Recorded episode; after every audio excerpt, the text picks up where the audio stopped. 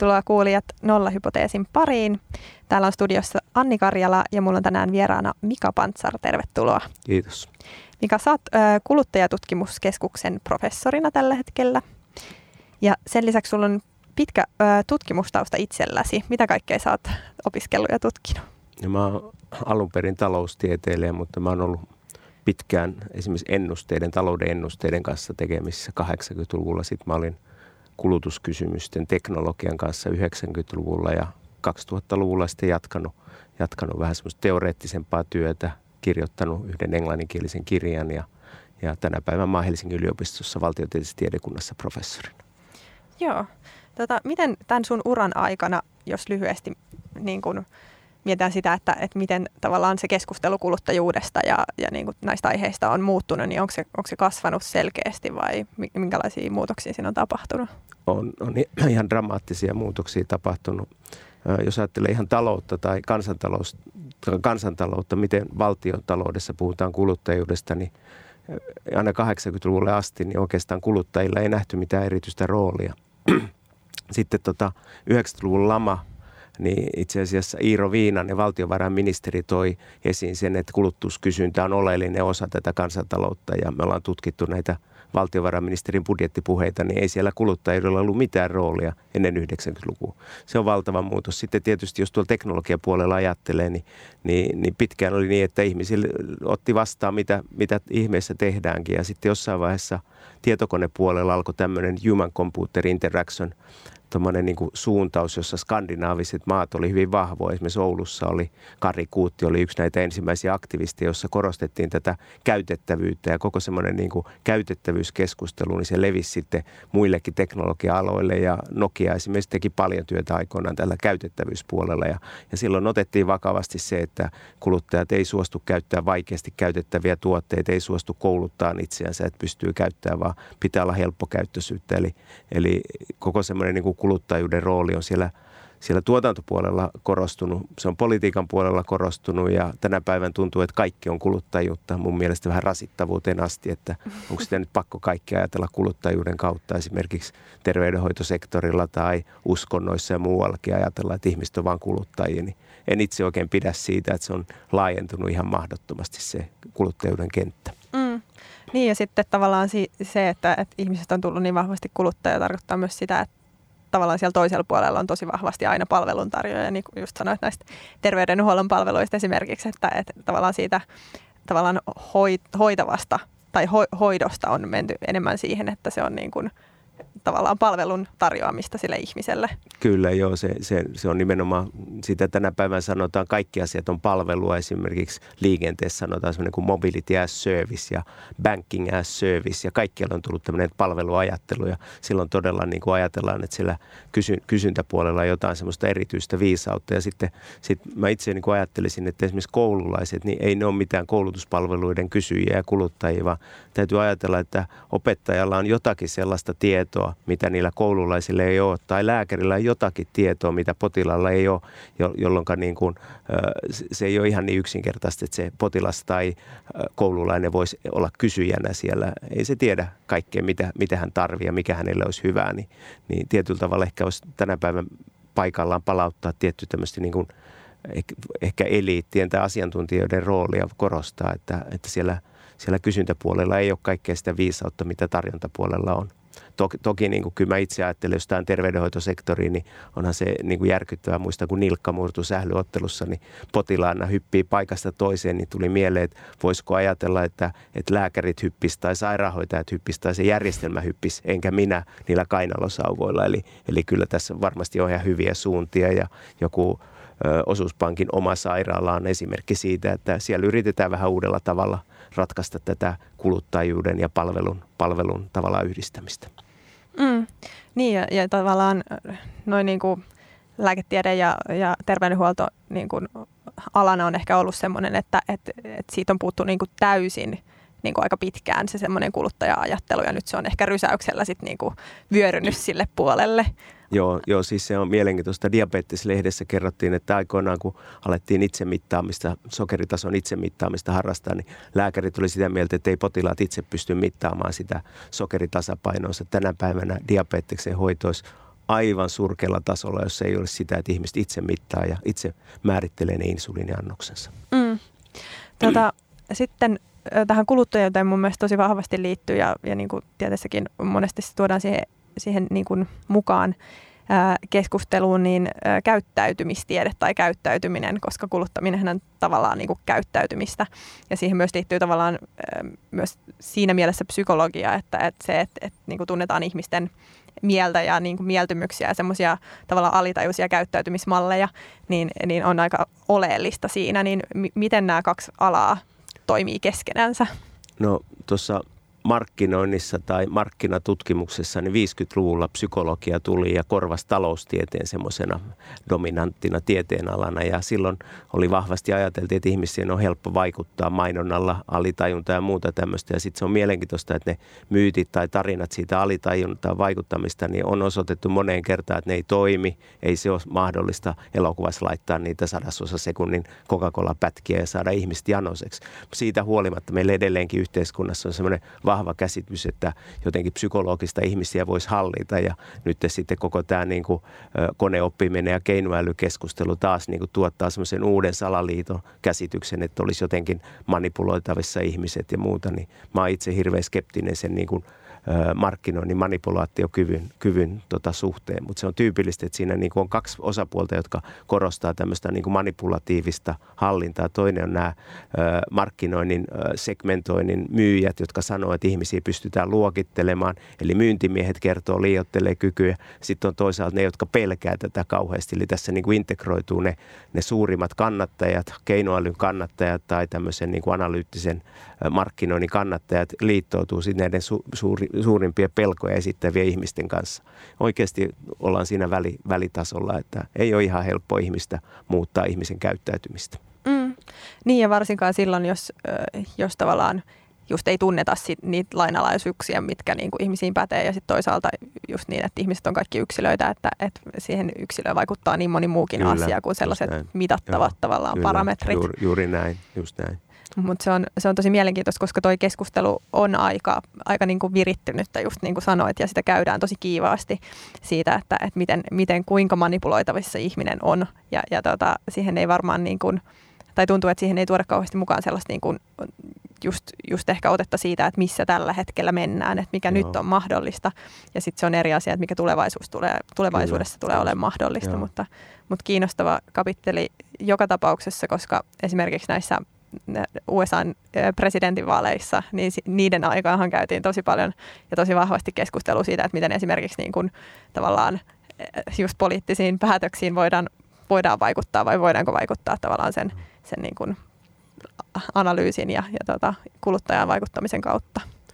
No tota, mä oon keskustellut aika paljon ihmisten kanssa, jotka tekee tämän tyyppistä tutkimusta, niin niin heistä tämä kyllä kuulostaa vähän vitsiltä koko tämä vaikuttamismahdollisuus, että kerrotaan tarinoita, että Cambridgeissa on tämmöinen salaperäinen analyysilaitteisto tai, tai laitos ja muuta semmoista, niin niin mun, mun tuntemani asiantuntijat ei, ei pidä sitä todennäköisenä, että pystyy. Se on tietysti silloin, kun on pienistä marginaaleista kysymys, niin kuin Yhdysvaltain presidentinvaaleissa, niin kyllähän se jonkunlaisen siirtymä voi saada aikaan tämmöinen tietynlainen trollaus ja muu. Mutta se, että, että pystyisi sanoa, että joku ihminen pystytään muuttaa johonkin toiseen suuntaan yhtäkkiä demokraattista konservatiiviksi, niin, niin se on enemmän vitsi. Mm, mm. Mutta tosi, tosi mielenkiintoinen keskustelu joka tapauksessa ja, ja niin kuin – ehkä just toi, toi avaus siitä, että, että oikeastaan se ei välttämättä olekaan ihan, ihan niin helppoa ja yksinkertaista. Niin, mar- markkinoinnin tutkijat on tutkinut tätä ihmisiä segmentoida erilaisiin tai profiloida erilaisiin luokkiin kuuluviksi, niin, niin, niin monet markkinoinnin tutkijat sanoo, että sitä vaan halutaan ylläpitää sitä käsitystä, että ihmiset voidaan jakaa noihin luokkiin, koska myydään tuotetta, myydään sitä segmentointia, profilointia ja mä oon aika vahvasti samaa mieltä, että en mä ainakaan kauhean peloissani ole, että suomalainen kaupallinen eliitti pystyisi manipuloimaan suomalaisia suomalaista kuluttajaa missään isossa määrin. Totta kai jo, jollain, jossain pienemmässä määrin, mutta se, että, että ihmiset saadaan muuttamaan Coca-Colan käyttäjästä Pepsi-Colan käyttäjäksi jollain yksinkertaisella propagandalla, niin en usko. Mm. Toi on, toi on hirveän mielenkiintoista ja, ja sitä ajatellen sitä, että, että kuinka iso bisnes joku markkinointi ja mainonta Kyllä. on ja niin kuin miten, miten niin kuin valtavasti rahaa siellä pyörii ja miten niin. paljon niin kuin se... Ja, ja, ja tutkimus, kaupallinen tutkimus usein, äh, niiden pitää kertoa, että tapahtuu radikaaleja muutoksia arvoissa, koska kukaan ei osta sit tutkimusta, jos sanotaan, että kaikki säilyy ennallaan. Mm. Es, esimerkiksi tämmöinen niin kuin paljon tutkittu suomalaisten arvoja ja arvojen muutoksia, niin kyllä ne on erittäin hitaasti muuttunut. Siinä aikana, kun mä oon ollut tutkijana, niin, niin aika pieniä muutoksia tapahtuu. Jotain semmoisia, niin kuin aika iso muutos tapahtui 80-luvulla. Silloin tavallaan tuli kahdenlaisia arvoja suomalaisen yhteiskuntaan, näitä vihreitä arvoja, mutta myös semmoista markkinaliberaaleja arvoja ja se on mun mielestä semmoinen yksi muutos, joka ehkä voi nähdä, mutta yleensä se, että väitetään, että vuodessa tapahtuu jotain muutoksia, niin en itse usko sellaiseen. Nolla hypoteesi. Miten sä ajattelet siitä, että, että tavallaan kun nyt, nyt pystytään paljon ehkä tarkemmin mittaamaan sitä esimerkiksi jotain kulutusta tai, tai niin kuin se data on tullut paljon lähemmäs myöskin sitä niin kuin markkinointia ja markkinointiviestintää, niin uskot sä, että se, se niin kuin pystyy tehostamaan niitä markkinoinnin keinoja sitten kuitenkin niin kuin loppupeleissä vai ajattelet, että se on vielä niin kuin hankalaa. On se edelleenkin hankalaa. Markkinoinnin myyjät tietysti sanoo, että niillä on työkalut kaikenlaisiin asioihin, mutta mä, mä en ole nähnyt sitä, niitä työkaluja. Mä oon aika läheltä seurannut, että, että mä tiedän, että tämmöiset suomalaiset firmat haluaisi näyttää Googlelta tai Facebookilta, niin – mittakaava on kuitenkin aika pieni ja, ja ei ne Google ja Facebookkaan hallitse täy, täydellisesti sillä datan avulla, mutta totta kai visio on niillä se, että jonain päivänä ihminen on jonkunlainen robotti, josta kerätään dataa ja sitten sille annetaan takaisin jotain dataa ja se käyttäytyy tietyllä alalla ennakoitavasti. Se on se toivekuva. Mm. Niin ja, ja eikö niin kuin kaikessa tuossa aika vahvasti just just läsnä ollut se ajattelu, että ihminen on jotenkin niin kuin rationaalinen tai ihminen tekee tietynlaisia päätöksiä, mutta sitten oikeastaan loppujen lopuksi niin siihen ihmisen päätöksentekoon ja ihmisen mielentilaan ja tunnetilaan ja kaikkeen tällaiseen vaikuttaa niin moni asia, että se on niin kuin hankalasti ennustettavissa.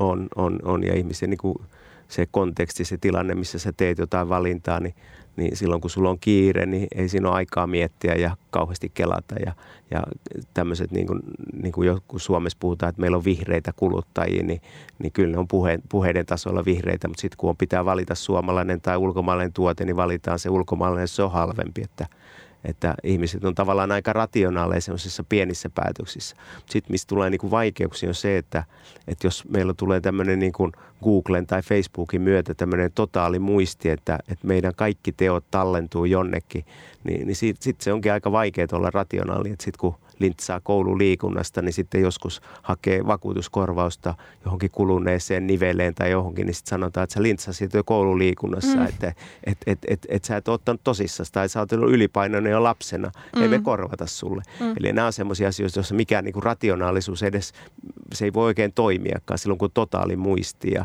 ja, ja se on niin kuin sellainen pelottava asia, että me ei tiedetä, minkälaisia jälkiä me jätetään, mutta sitten ihan tuolla kaupan hyllyllä, niin ihminen vertailee kahta tuotetta, niin kyllä se nyt varmaan on aika rationaalia osaa sen valinnan tehdä. Ja se on se, mihin kuluttajaviranomaiset, ne on kiinnostunut siitä, että on hintamerkinnät siellä kaupan hyllyllä. Mutta sitten jos kuluttajaviranomaiset esimerkiksi pyytää apuun, että on hometalo – ja mitä, mitä mä teen, miten mä selviän, niin se on liian vaikea asia kuluttaa viranomaisia. Ei ne pysty pelastamaan mm. ihmisiä. Että ne isoimmat asiat sitten kuitenkin viranomaiset on aika heikoilla semmoisissa, että se, se rationaalisuus on sitä semmoista kuluttajarationaalisuutta kapeassa mielessä, jota meidän yhteiskunta ehkä tukee, mutta ei siinä laajassa mielessä silloin, kun tulee isoja ongelmia tai sitten kun on pitkä muisti, niin kuin jollain Google- ja Facebookin sivuilla on mm. pitkä muisti. Mm.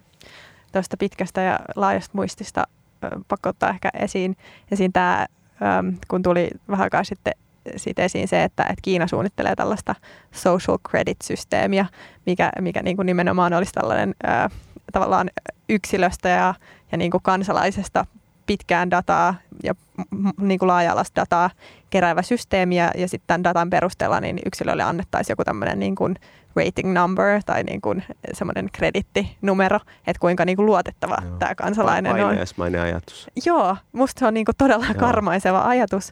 Ja, ja tota, ilmeisesti tämä olisi nyt jo 2020 tulossa. Ja, ja ne on jo niin kuin kokeillut sitä ja havainnut sen, että, että ihmiset rupeaa niin kuin kilpailemaan näillä credit-numeroillansa. Ja, ja niin kuin se on todella kyllä kamalan tuntunen ajatus. Mitä sä oot siitä mieltä? On, on kamalan tuntunen, mutta mut kyllähän se, että Google on jonain päivänä pankki ja vakuutusyhtiö ja vakuutuskorvaukset katsotaan sillä sun menneillä teoilla, että, että kyllähän ne tietyllä lailla meillä on jo se kredittisysteemi olemassa meidän niin kuin länsimaisessa yhteiskunnassa ja meidän vaan niin kuin tunnisteta sitä, että minkälaisia jälkiä me jätetään ja me voidaan joskus joutua vaikeuksiin. Sitten jossain niin kuin ajattelee tämmöistä terveydenhoitopuolella, jossa niin kuin ajatellaan, että kun ihmiset ottaa vastuuta elämästään, niin sitten niiden pitäisi saada jotenkin parempia palveluita, niin, niin se on musta sillä lailla ongelmallinen asia, että kun kuitenkin on niin paljon sattumaa, kenelle se mm. sattuu tulee se diabetes tai mikä sun geeni tavallaan perimässä on, niin, niin miten sä niin kuin tavallaan voisit olla vastuussa siitä, että sulle tuli syöpä tai joku muu, niin mä en tykkää yhtään semmoista ajattelusta. Musta niin kuin pitäisi aina niin kuin ajatella ilman sitä historiaa, niin mm. on se nyt luottopäätös pankissa tai, tai, tai se, että kuka saa niitä tekoniveliä ja muita, niin, niin musta siinä on, se on jotenkin aika inhottava ajatus. Mm. Tuossa just itse asiassa viime jaksossa puhuttiin siitä, että, että miten niin kuin yhteiskunta tavallaan suhtautuu mielenterveysongelmiin ja, ja niin kuin muutenkin terveysongelmiin ja puhuttiin siitä, että, että, että niin kuin harmillisen usein se käsitetään just sen niin kuin yksilön omana vikana. Kyllä. Ja, ja niin monta Joo. kertaa, si, siinä on niin monta eri, eri vaikuttavaa on. tekijää. Ja, ja, mutta on siinä niin kuin tietysti ehkä lääketiedettäkin voi syyttää, että Kyllä. pitkään kuviteltiin, että kun geenikartta on valmis, niin sitten terveys on niin kuin hallinnassa, totaalisessa hallinnassa, mutta nyt osoittautunut, että vaikka kuinka tiedetään täsmälleen, tietysti jotain geenivirheitä, niin ne, ne on tietysti, jotka, jotka pystyy tunnistamaan, mutta muuten sitten jokaisessa ihmisessä on miljoona kertaa enemmän mikrobeja ja, ja niiden geenit pitäisi myös tietää, että miten ne toimii sitten tuolla ruoansulatuksessa niiden ihmisen geenien kanssa. Ja sitten on olemassa ympäristöolosuhteet, minkälaisessa työpaikassa olet muuta, niin, niin, se, sen, niin kuin, sen geenien ja sen ympäristön yhteisvaikutuksen tutkimisen, niin, niin en usko, että ikinä pystytään täsmälleen niin kuin ennustamaan tauteja. On tietysti totta kai olemassa jotain, jossa, jossa sillä geeniperimällä on ihan selvä niin kuin suora yhteys siihen tautiin. Mutta paljon semmoisia, jossa ne altistavat tekijät puuttuu tai niitä ei ole, mm. niin ei, ei silloin toteudukaan se asiat. Et, et maailma on paljon mutkikkaampi ja se on mun mielestä tosi kiva juttu, että maailma on näin niin. mutkikas, koska se tarkoittaa myös siitä kaupallisessa toiminnassa, että ihminen on kuitenkin sitten erilaisissa asioissa semmoisen omien olosuhteidensa ja perittyiden ominaisuuksien semmoinen summa ja se on vaikeaa, vaikeaa hahmottaa. Mm.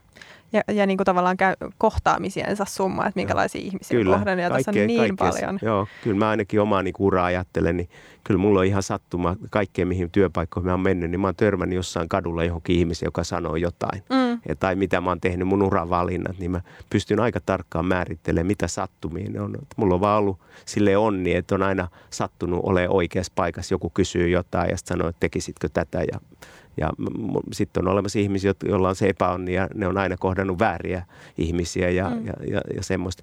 Että se on ehkä niin voisi ajatella, jos, jos terveydenhoidossa tai urheiluvalmennuksessa semmoinen kontekstiherkkyys olisi tosi tärkeää. Ja se on tietysti niin kuin jotain lääketiedettä ajattelee, niin, niin pitäisi tietää ihmisestä niin paljon, että pystyisi sitten näkemään se, mikä, mikä siinä tapauksessa on mielenterveyshäiriö vastaus, oikea vastaus. Ja se on, se on tosi vaikea se tietää niin paljon ja mm. urheilussa joskus ihmetellyt tämmöistä niin kuin suomalaista semmoista huippurheiluvalmennusta, että ei ollenkaan tunnisteta, että ihmisillä on erilaisia elämäntilanteita tai nuorella on erilaisia elämänvaiheita ja muita, niin, niin ei sieltä voi tulla, ei se voi olla mikään universaali resepti. Kaikki on, ihmiset on sille erilaisia, että mm.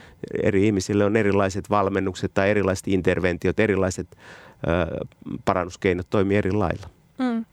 Ja, ja varmasti just se, että, että, että on niin, ihminen on niin kompleksi, niin, niin ei voi niin kuin to, tavallaan just vaikka esimerkiksi terveydenhuollossa, niin ei voi, voi se toisella puolella oleva, oleva ihminen niin kuin tietää niitä kaikkia asioita, mutta, mutta se mitä voi tehdä on niin kuin tunnistaa sen, että, että, että miten moni asia vaikuttaa ja niin kuin jättää sille tilaa just, että ei yritäkään määritellä just ihan just kaikkea. Näin, just näin. Ja kyllä me, meillä oli semmoisessa tutkimushankkeessa, meidän argumentti oli se, että all data is health data, joka nyt kaikki data ihmisestä on tavallaan terveysdata. Ja jos ajattelee erilaisia niin kuin vaivoja, niin, niin tota, se, se, siinä on kasautuu arkisista valinnoista, että jos sulla on oikeasti, sä oot köyhä, sitten siihen liittyy kiire, niin sä oot jo ihan erilainen potilas kuin rikas ihminen, jolla olisi äärettömästi aikaa tehdä jotain. Niin, niin tavallaan se on, se on liikaa ehkä vaadittu lääkäreiltä, että niiden pitäisi tunnistaa tätä kaikkea, mutta, mutta tulevaisuudessa ehkä niin kuin voi ajatella, että, että siinä on, tulee semmoinen uudenlainen lääketieteellinen ymmärrys, johon kuuluu sitten se, että, että sä esimerkiksi tiedät sen, että, että kuinka esimerkiksi yksinäisyys, jos ajattelee yksinäisyyttä, niin sitä voisi ajatella, että sitä voisi mitata sillä, että miten paljon sä kuljet. Että jos sä pysyt siinä pienessä elinpiirissä koko, koko ajan, niin se on ainakin indikaatio siitä, että sä oot ehkä yksinäinen, sä et ehkä kohtaa ihmisiä, niin, niin tavallaan tulee ihan uudenlaisia mittareita semmoiselle mm. terveyskentälle, joka on mun mielestä mielenkiintoinen asia se on mielenkiintoinen ja tosi positiivinen asia, että, että, että toivottavasti se tulee just menemään tuolla lailla, koska, koska tota, se, ne kaikki asiat on kuitenkin niin semmoisia isoja asioita, mihin ei olla niin kuin kiinnitetty sillä tavalla huomioon. Ja nyt kun alkaa olla tietoa ja tutkimusdataa, niin Joo. pystytään sanoa, että joku yksinäisyys on oikeasti ääri, äärimmäisen iso niin kuin terveysriski. On, on, siis se on ihan valtava, valtava ja se on, sillä miettii monesti kun seuraa poliittista keskustelua, niin meillä on yhteiskunnassa kauhean isoja asioita niin kuin yksinäisyys tai uni – niin kuinka vähän niin kuin pääministerit koskaan puhuu yksinäisyydestä tai unesta. Ja sitten kun mm. niiltä itseltä kysyy, niin että onko, tämä, onko sun mielestä tämä tärkeä henkilökohtaisesti, sanoo, että on hirveän tärkeä. Niin miksi niin kuin politiikan agendalle ei koskaan nouse niin kuin oikeasti isot asiat? Sitten tuntuu, että siellä niin kuin pyöritellään jotain semmoisia institutionaalisia pieniä kuvioita, niin se on, se on aika mielenkiintoinen juttu, että miksi politiikan agendalle – niin kuin yksinäis, kysymys yksinäisyydestä, niin mm. miksei Suomesta voisi tehdä tavallaan tämmöinen yhteiskunta, jossa politiikan tärkeimpi tehtävä olisi, eh, niin kuin, että ihmiset ei joudu yksin mm. ja yksinäiseksi. Mm. Niin, niin en, en mä tiedä, mistä se johtuu. Niin, ja sitten voisi ajatella niin kuin että et jollain yksinäisyydelläkin on niin paljon niin kuin taloudellisiakin implikaatioita. Valtavasti. Ihan et, valtavasti. Ihan, ihan valtava markkina. Niin niin. Nukkuminen on ihan valtava markkina. Että et, et, tota, sitä ei vaan tule ajatelleeksi. Ne on taloudellisesti älyttömän isoja asioita siis monella lailla se, mitä tapahtuu työvoimalle, mutta, mutta mitä kuluttaa, miten, miten kohtaa ihmisiä, kaikkea tätä. Mm. Se on ihan valtava. Että et musta yksinäisyys voisi olla ihan hyvin tämmöinen niin semmoinen seuraava hallituksen pää niin kuin tavallaan teema, suomalaisen mm. yksinäisyyden vähentäminen. Se olisi paljon mielenkiintoisempaa kuin joku, joku kummallinen kiky. Niin, kiky. Niin se on niin kuin ihan, ihan toisen tason kysymys. Niin, niin ja, kyllä. Ja, ja niin kuin ratkaisut on ihan toisen tason. Ei se ole niin kuin työtuntien jonkun minuuttien lisääminen päivässä. Sitten se on niin kuin jotenkin ihan marginaalisen pientä verrattuna tähän. Niin, kuin, että. niin. Ja tuossa mun mielestä ehkä tulee just just se, mitä puhuttiin aikaisemmin esimerkiksi just tässä Kiinan systeemistä tai muusta, että, että jos tosi kylmästi mitataan ihmisen käyttäytymistä, tehdään jotain niin kuin keinotekoisia rajoja eikä ymmärretä sitä ihmistä, niin sen, ne niin kuin tavallaan, miten sen ihmisen käyttäytymiseen voidaan vaikuttaa, niin, niin ne mahdollisuudet pienenee tosi paljon, jos sä niin kuin, tavallaan just vaikka leimaat, että tämä ihminen on nyt niin kuin puhuttiin just esimerkiksi viimeksi niin kuin, ä, ylipainosta, että tämä ihminen on ylipainoinen, se on sen oma vika ja, ja sen nyt vaan pitäisi tehdä se päätös, mutta eihän se ihminen, jos sille niin kuin laitetaan nämä, nämä niin kuin numerot ja, ja data, että nyt olen ylipainoinen, nyt mun pitäisi tehdä jotain, mutta jätetään se niin kuin inhimillinen kohtaaminen ja kannustaminen niin, ja tällainen yksin. asia pois niin, siitä. Se jää yksin siinä. Niin. Nämä, kun nämä niin kuin ylipainon tai, tai yksinäisyyden ongelmat, ne on yhteiskunnallisia ja sosiaalisia niin. ongelmia, ei ne ole yksilön ongelmia. Sitten kun me mitataan aina yksilöitä, me mitataan erilaisilla trackereilla ja muita yksilöitä, mutta meillä ei ole olemassa mittareita yhteiskunnallisen niin kuin kohesion, yhtenäisyyden, yhteenkuuluvaisuuden mittareita, niin, niin sitten kun meiltä ne mittarit puuttuu, niin me, me vaan ko- otetaan se yksilö aina kohteeksi. Ja oikeasti pitäisi ottaa kokonaisia yhteisöjä tai, tai yhteiskuntakohteeksi ja se on aivan erilaista puhetta silloin. Nolla-hypoteesi. Yhteisöllisyyden tai niin kuin sen, sen yksilön kokemu, kokemuksen tavallaan myöskin, että, että jos hän on, niin kuin häntä kohdellaan yksi, yksilöinä tai yksilönä tai, tai yksinäisenä henkilönä eikä niin kuin yhteisön yhte, yhteen kuuluvana, mm. niin tavallaan myöskin silloin, silloin sen yksilön käyttäytyminen niin noudattelee aika paljon sitä, että hänen pitäisi pärjätä yksin, mikä Kyllä, tavallaan sitten ei, ei kuitenkaan, me ollaan kaikki ihmisiä, joo, niin joo. harvoin se toteutuu. Joo, kyllä, Joo, joo tämä on, Suomessa on hirveän vahva tämmöisen niin yksilön pärjäämisen eetos, joka on, mm. on niin kuin jos, jos niin haluttaisiin vastata semmoiseen niin kysymyksiin syrjäytymisestä tai yksinäisyydestä, niin, niin silloin pitäisi niin kuin kyseenalaistaa tämmöiset meidän niin kuin vahvat eetokset, esimerkiksi yksilöeetoksen kysymykset. Ja, ja ne on aika vaikeat. Sitten pitäisi puhua aika lailla eri lailla monista asioista. Mm. Kyllä. Tota, puhutaan seuraavaksi vielä vähän siitä, että, että miten tavallaan sitten, jos puhutaan vielä kuluttajuudesta, niin siitä, että, että puhutaan nykyään tosi paljon siitä, että miten kuluttajavalinnoilla voi vaikuttaa ja, ja niin kuin sillä, että miten, miten kuluttaja voi tehdä eron sillä kuluttamisella ja tavallaan äänestääkin mm. jopa, jopa sillä. Niin tota, miten kun sä oot tutkinut tätä ilmiötä ja, ja varmaan tämä on semmoinen nouseva, nouseva trendi, niin onko se niin, että, että kuinka paljon sillä kuluttamisella loppujen lopuksi voi, voi vaikuttaa?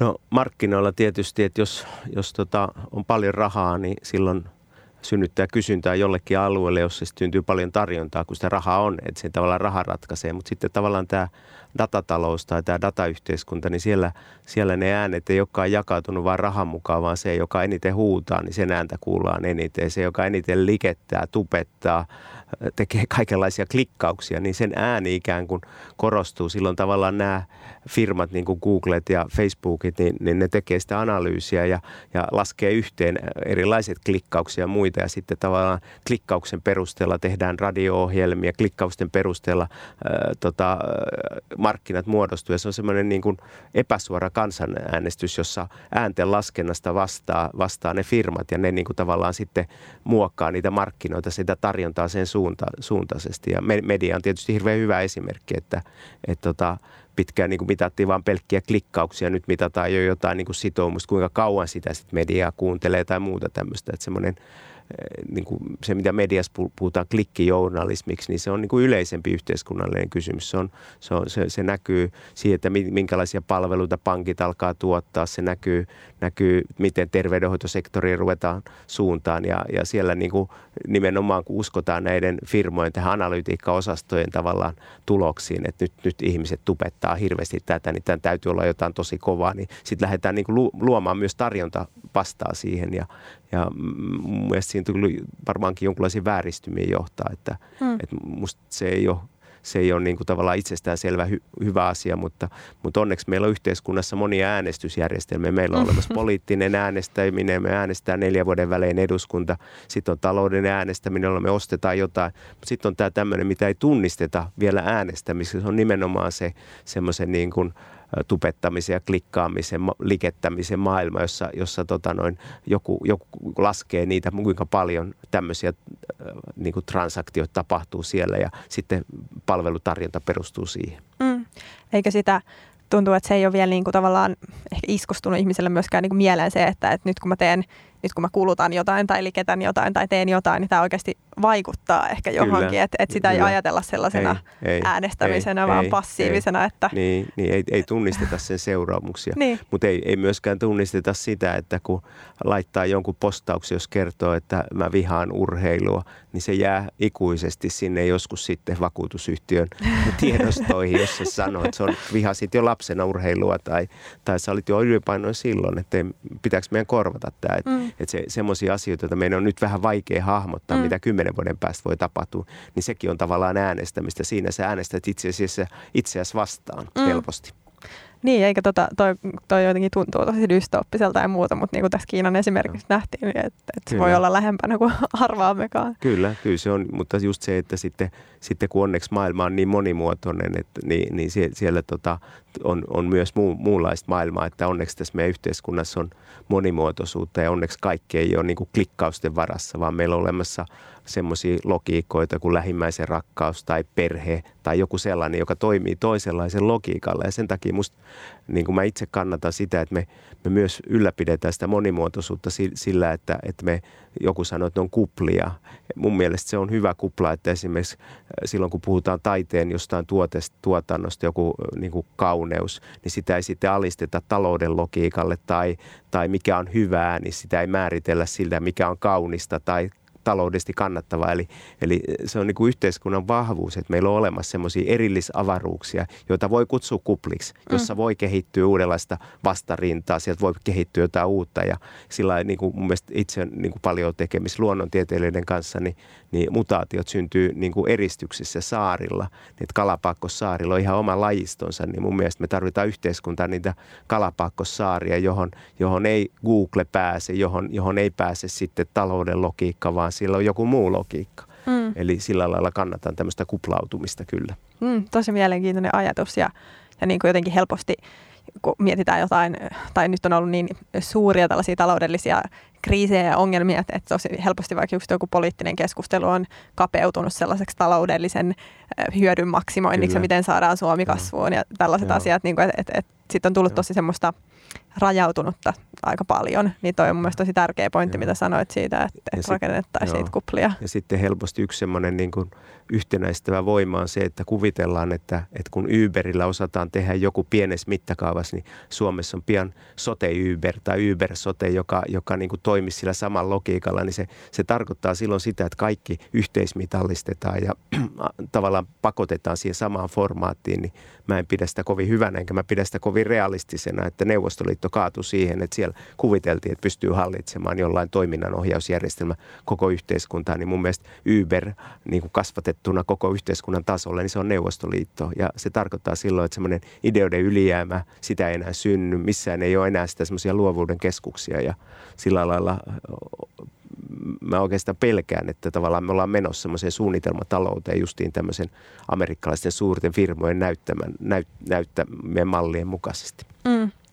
Joo, ja, ja niin kuin se on kyllä just noin, kun sanoit, että, tai tavallaan niin kuin just siitä luovuudesta ja muista tällaista, kun äh, se, se on niin kauhean tärkeä asia jotenkin myös, myös niin kuin yksilön kannalta ajateltuna, että yksilö pääsee niin kuin toteuttamaan itseään. Se jotenkin saa sitä tilaa niin kuin tehdä niin kuin hänestä tuntuu hyvältä. Kyllä. Ja sehän ja sit, on niin kuin yksilön oikeus on. tavallaan. Ja sitten jos ajattelee jotain Uberin logiikkaa, niin sä oot koneiston osa. Ja, ja se on niin kuin, mun mielestä semmoinen niin robotit ja kone, koneäly ja muut, niin ne on niin kuin tavallaan – ne on suurimmaksi osaksi hyviä asioita, mutta jos se tarkoittaa sitä, että ihmisen rooli on sitten sopeutuu vaan niiden, niiden siihen logiikkaan, niin kuin Uber-kuskit joutuu sopeutumaan siihen Uberin logiikkaan, niin en mä kyllä niin kuin näe, että silloin tämmöinen kapitalistisella yhteiskunnalla on tulevaisuutta. Mm. Ja toi, toi menee kyllä aika sinne ehkä niin kuin just juuritasolle, mikä tuossa kaikessa niin kuin voi olla ongelmana, että, että jos, jos niin kuin meidät puristetaan sellaiseen tosi kapeeseen muottiin ja, ja tavallaan jotenkin äh, itse on tosi kiinnostunut siitä, että miten, miten niin kuin tavallaan onnellisuus rakentuu tai ihmisen hyvinvointi no. rakentuu, niin, niin ei silloin sille jää mitään tilaa. Joo. Että et, et tavallaan se, se kapeutuu tosi, tosi niin, paljon. Ja just niin kuin onnellisuus, niin, niin varmaan niin kuin nykyaikaiset niin kuin onnellisuustutkijat on sitä mieltä, että se tärkein asia, että sä voit toteuttaa omaa potentiaaliasi. Mm.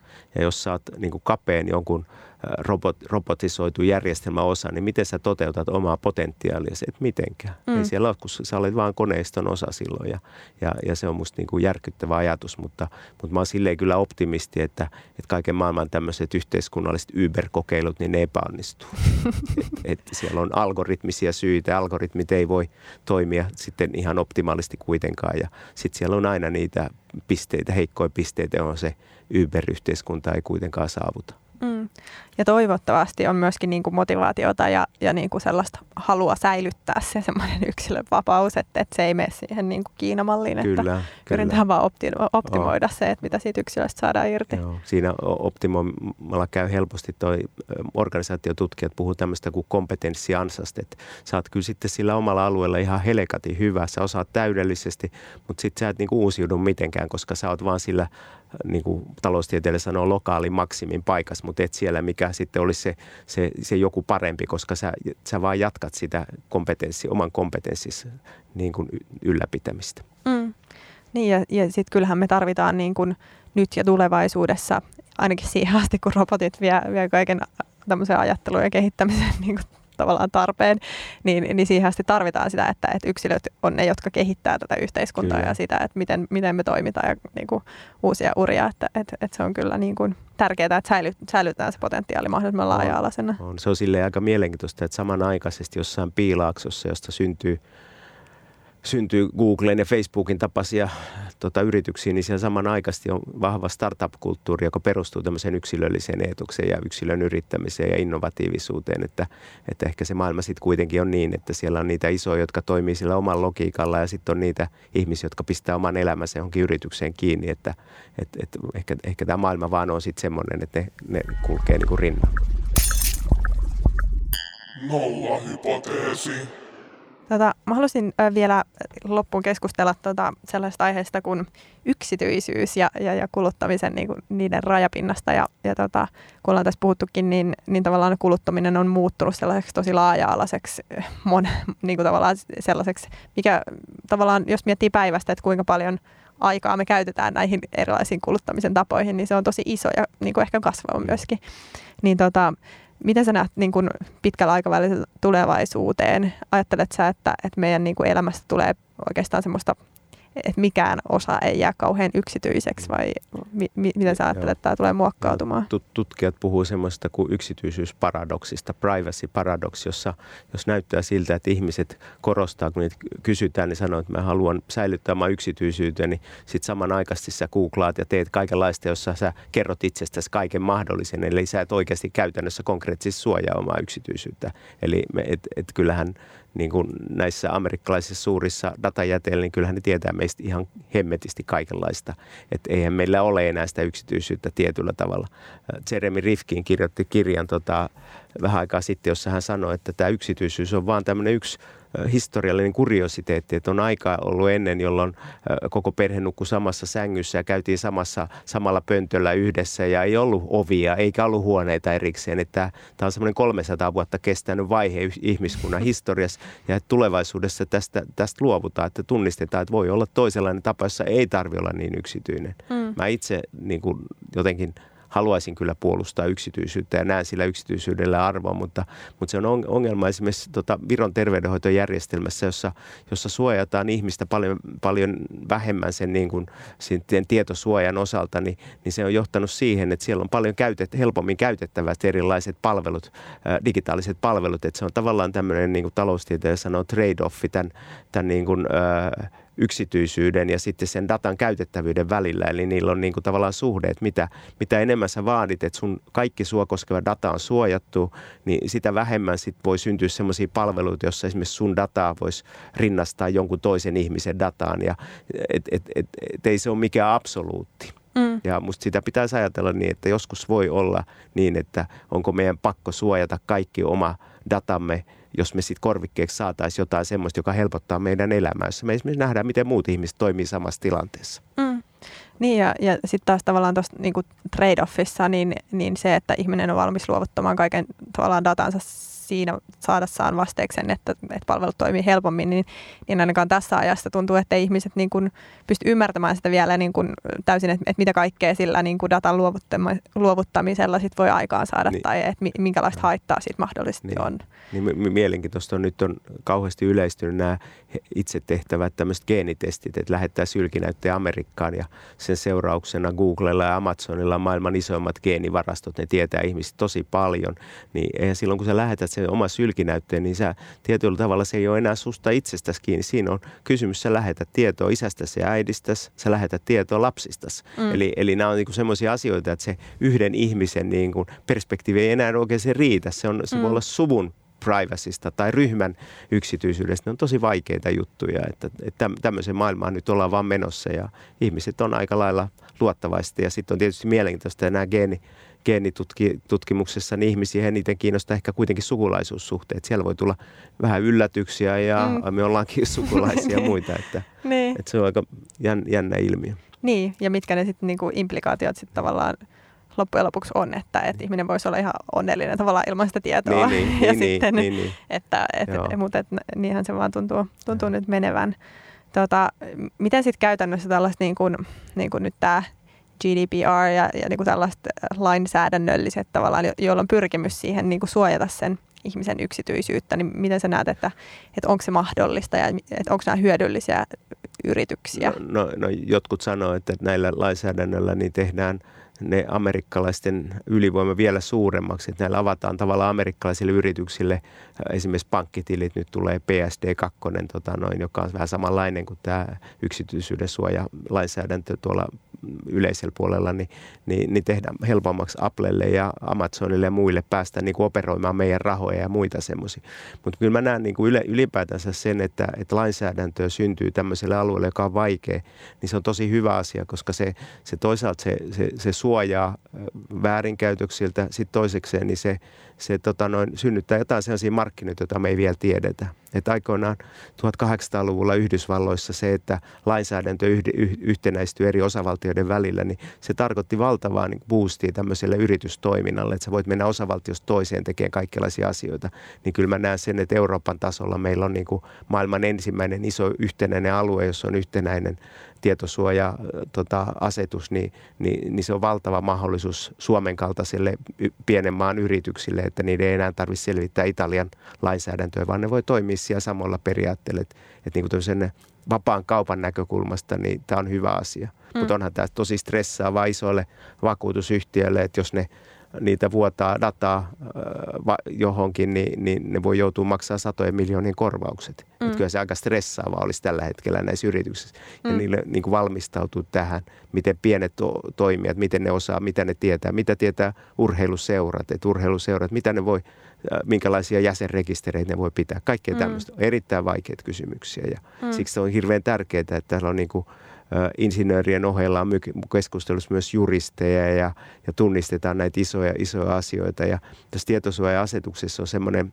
iso ero Yhdysvalloilla ja Euroopalla, että Euroopassa tietosuoja-asetus, sen taustalla on tämmöinen ihmisoikeudet, eli, eli jokaisella on oikeus olla, olla niin kuin tietyllä lailla yksityisyyteen, kun Yhdysvallassa siellä takana on kuluttajalainsäädäntö, että jos tapahtuu mm. joku väärinkäytös siinä sun datasta, niin sit sä saat korvauksen. Mm. Mutta täällä se Euroopassa se tarkoittaa sitä, että ylipäätänsä kun data vuotaa, vaikka sitä ei käyttäisi väärin, niin silloin rikotaan sitä Euroopan ihmisoikeuslainsäädäntöä mm. tai niitä periaatteita vastaan. Ja, ja, ja miten nämä amerikkalaiset firmat sitten sopeutuu tämmöiseen maailmaan, en tiedä. Mä luulen, että ne ei välitä. Joo, ja, ja niin kuin hirveän, hirveän jännittävää just nähdä, että miten tästä, tästä konkreettisesti tulee niin kuin tapahtua nyt, nyt sitten lähi, lähivuosina. On, on. Tämä on oikeasti tosi mielenkiintoista. Mä oon ihan varma, että, että syntyy semmoisia databrokereita, tämmöisiä välittäjiä, jotka yhdistää erilaista sun dataa, S-marketin kuluttajadataa, pankkidataa, ajankäyttödataa, Google-dataa ja, ja sitten niin kuin antaa susta kuvan, että minkälainen sä oot ihmisen, että tekee niin kuin sellaisen niin kuin tavallaan valokuvan sun elämästä, mm. joka voi olla ihmistä ainakin uteliaisuudestaan on kiinnostunut siitä, mutta mm. se on myös sitten kaupallisille toimijoille mahdollisuus, että sä tarjoat sun tietynlaista profiiliä sinne ja sä saat vastineeksi jotain, eli syntyy oikeasti semmoista datakaupankäyntiä, jota me ei tänä päivänä voida edes kuvitella, mitä se on. Mm. Niin just sitten, kun ihminen on itse antanut tavallaan luvan siihen, niin kyllä. niin sitten on aika rajattomat mahdollisuudet. Kyllä, kyllä, siellä tulee kaikenlaista, mutta ei se varmaan ihan kauhean nopeasti tapahdu, että se on sitten kuitenkin tämmöiset muodot muuttuu. Et mä itse olen niin ihmettänyt se, että terveydenhoitosektorilla on paljon tämmöistä niin vertaisverkkoa ja Amerikassa varsinkin Patient Like Me, joka on aivan mm. jättiläismäinen firma jo tänä päivänä. Niin miksi finanssipuolelle ei ole semmoista, että ihmiset mm. jakaisivat sitä omaa finanssiosaamistaan, tietoa, omia tilitietojansa ja äh, kysyisi, miten mä selviän tästä, niin miksi kaksi sektoria, johon kaikki nämä menetelmät, kuvaustavat on hirveän samanlaisia, finanssisektori ja terveydenhoitosektori, miksi ne ei niin kuin, sit toimi ihan samalla lailla, että onko raha jotenkin sensitiivisempi asia kuin terveys? Mm. Joo, se on mielenkiintoinen ajatus ja ehkä, ehkä toikin, toi on sellainen asia, mikä voi tulla muuttua tosi radikaalisti Tulee tulevaisuudessa. Ilman muuta. Ja, ja mä nyt tänä päivänä jo Facebookissa tehdään sellaisia kyselyitä, että, että vastaan näihin kyselyyn, niin näet, että miten sä oot jossain skaalalla suhteessa niin. muihin. Niin tulevaisuudessa meillä voi olla kaikenlaisia palveluita, jos me nähdään itsemme osana jotain mu- muita. Ja silloin musta kaikille semmoisille tutkimuslaitoksillehan tämä on iso kysymys, kun nykyään on vaikea saada ihmisiä vastaamaan. Mm. Niin tulevaisuudessa, jos sä vastaat THLn terveyskyselyyn, tota, niin korvikkeeksi sä vaadit, että sä saat tietoa kertoo, miten muut ihmiset on siinä mm. skaalalla. Eli mm. se, se vaihtokauppa on se, ei raha, vaan nimenomaan vaihtokauppa. Tiedon vaihtokaupasta tulee se, millä tämmöiset tutkimusorganisaatiot pärjää. Mm. Ja, ja tuolla on niin kuin, mielestäni hirveän jännittävää nähdä se, että, että, että tavallaan kun ihmisellä on tietty käsitys itsestänsä ja se on niin kuin aika usein tosi eri, mitä se ehkä todellisuudessa voi olla. Ja ihmisellä ei ole ollut tavallaan semmoista semmoista niin informaatiota myöskään siitä omasta käyttäytymisestä niin kuin pitkällä skaalalla. Ei ja se, on, se on perustunut siihen, että miten muut joo, näkee sut ja miten kyllä. sä näet itse. Että se ei ole ollut niin kuin paperilla. Että et miten tavallaan tommonen, että et sun, sun niin kuin kaikki kaikki, miten sä käyttäydyt ja mitä sä teet, niin jää, jää sulle itselle semmoiseen johonkin rekordiin, niin, niin miten se sitten voi myöskin muokata sitä, että miten sä itse käyttäydyt tulevaisuudessa Joo, ja minkälainen kuva sulla itsestäsi meillä on sellainen tutkimushanke, jossa me tutkitaan, mitä se vaikuttaa, kun ihminen saa oman kauppadatansa tie, tietoon, niin miten se vaikuttaa niin kuin terveellisyys ja, ja kulutuskäyttäytymiseen, niin tämmöinen pilotti, mitä me ollaan tekemässä tällä hetkellä. Okei, tosi mielenkiintoista. Onko siitä mitään vielä tuloksia vai onko ei, se sitten ei, jossain ei, kohtaa? Se, se tulee jossain kohtaa. Se on tä, oikeasti tämmöisissä hankkeissa on paljon neuvoteltavaa niiden mm. yritysten kanssa, niiden ihmisten kanssa ja, ja, ja tämä on niin kuin oikeasti pelkästään niin kuin tämän prosessin käynnistäminen on erittäin vaativaa ja vaikeaa. Kyllä. Jäämme mielenkiinnolla odottamaan, mitä sieltä sitten tulee. Kiitos kauheasti Mika, että olit vieraana. Oli tosi mielenkiintoista keskustella. Kiitos.